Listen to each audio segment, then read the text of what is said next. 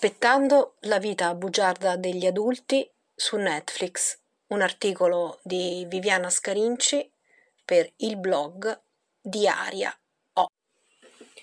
Appena conclusa su Rai 1 la terza stagione dell'Amica Geniale, abbiamo saputo che la vita bugiarda degli adulti sarà composta da sei episodi che vedremo su Netflix entro la fine del 2022.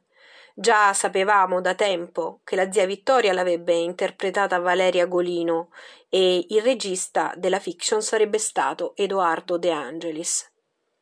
Non ho amato la regia di Daniele Lucchetti, che mi ha reso faticoso guardare con attenzione la terza stagione dell'Amica Geniale, ma sono mesi che mi cullo nell'idea che il più bistrattato dei libri di Ferrante, il meno compreso, nominato e studiato di tutti, fosse stato consegnato alla lettura cinematografica del regista di Indivisibili.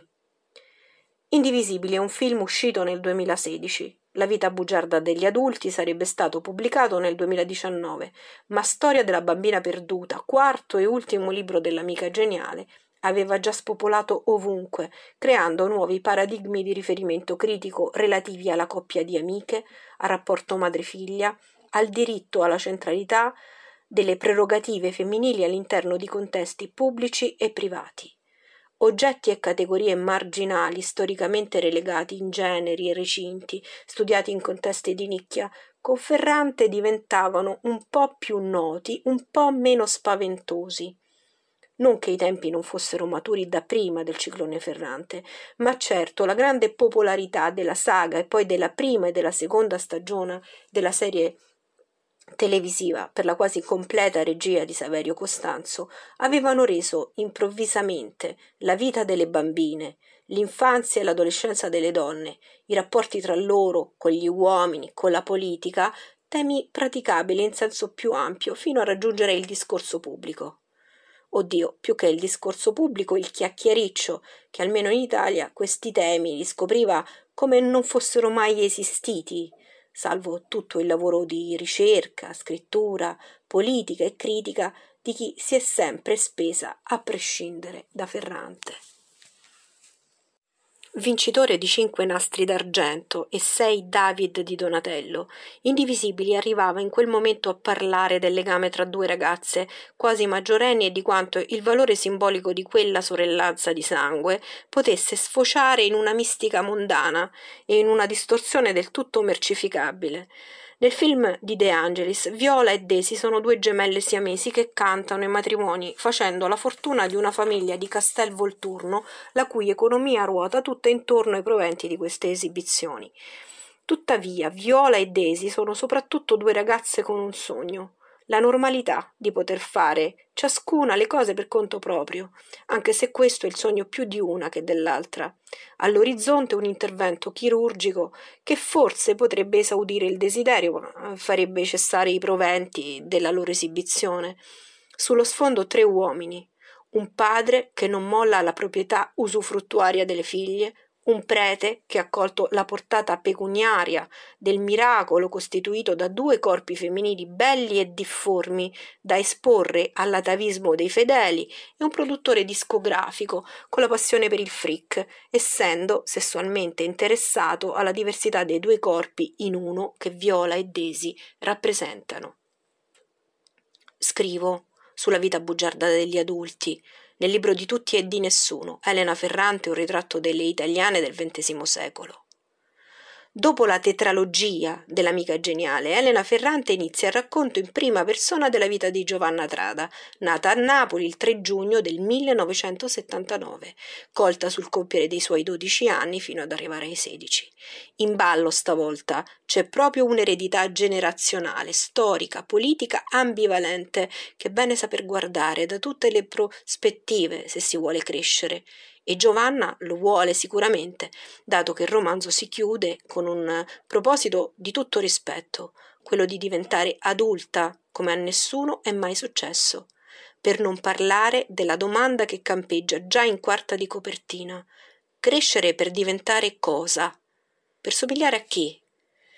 Intendiamoci, Fare da sé per Giovanna non è una velleità, ma una necessità che pagina dopo pagina renderà il linguaggio e le sue insidie più o meno consapevoli, il vero protagonista del libro e la vera posta in gioco in termini di eredità. De Angelis, quindi, nella fiction della vita bugiarda degli adulti, si misurerà con temi che sono anche i suoi. L'eredità generazionale, la metamorfosi materiale e simbolica del corpo femminile adolescente, il suo essere risorsa e reliquia di un immaginario sociale esclusivamente maschile, ma soprattutto la spaventosa, misteriosa e pericolosa adolescenza delle bambine.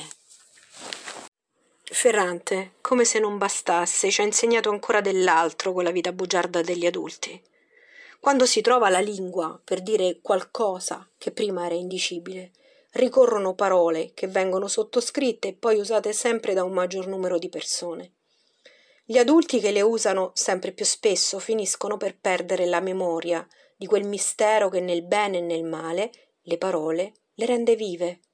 Forse è così che si smette di vedere, pur essendo convinti di continuare a guardare, come Andrea, il padre di Giovanna. Alcuni genitori lo sanno, che devono preferire il sapere al non saperne, preferire di essere certi invece che dubitare. Le sfumature sono possibilità che devono scordarsi di praticare i genitori, perché proprio quelle potrebbero costituire la loro pubblica gogna di fronte all'implacabile adolescenza dei loro figli. Fossero genitori rivoluzionari o patiti della conservazione, fa lo stesso. Sono le parole che erano state nuovissime la colpa genitoriale che serve ai figli per crescere, sbugiardando tutte le verità, le bugie, nonché le omissioni che quelle parole continuano a racchiudere, impedendo la fiducia nel saper fare meglio e da soli. Soltanto che certi adulti se lo dimenticano, che quella porzione di indicibilità, rivelata da parole che una volta erano nuove, non si è esaurita, anzi resta acquattata ovunque.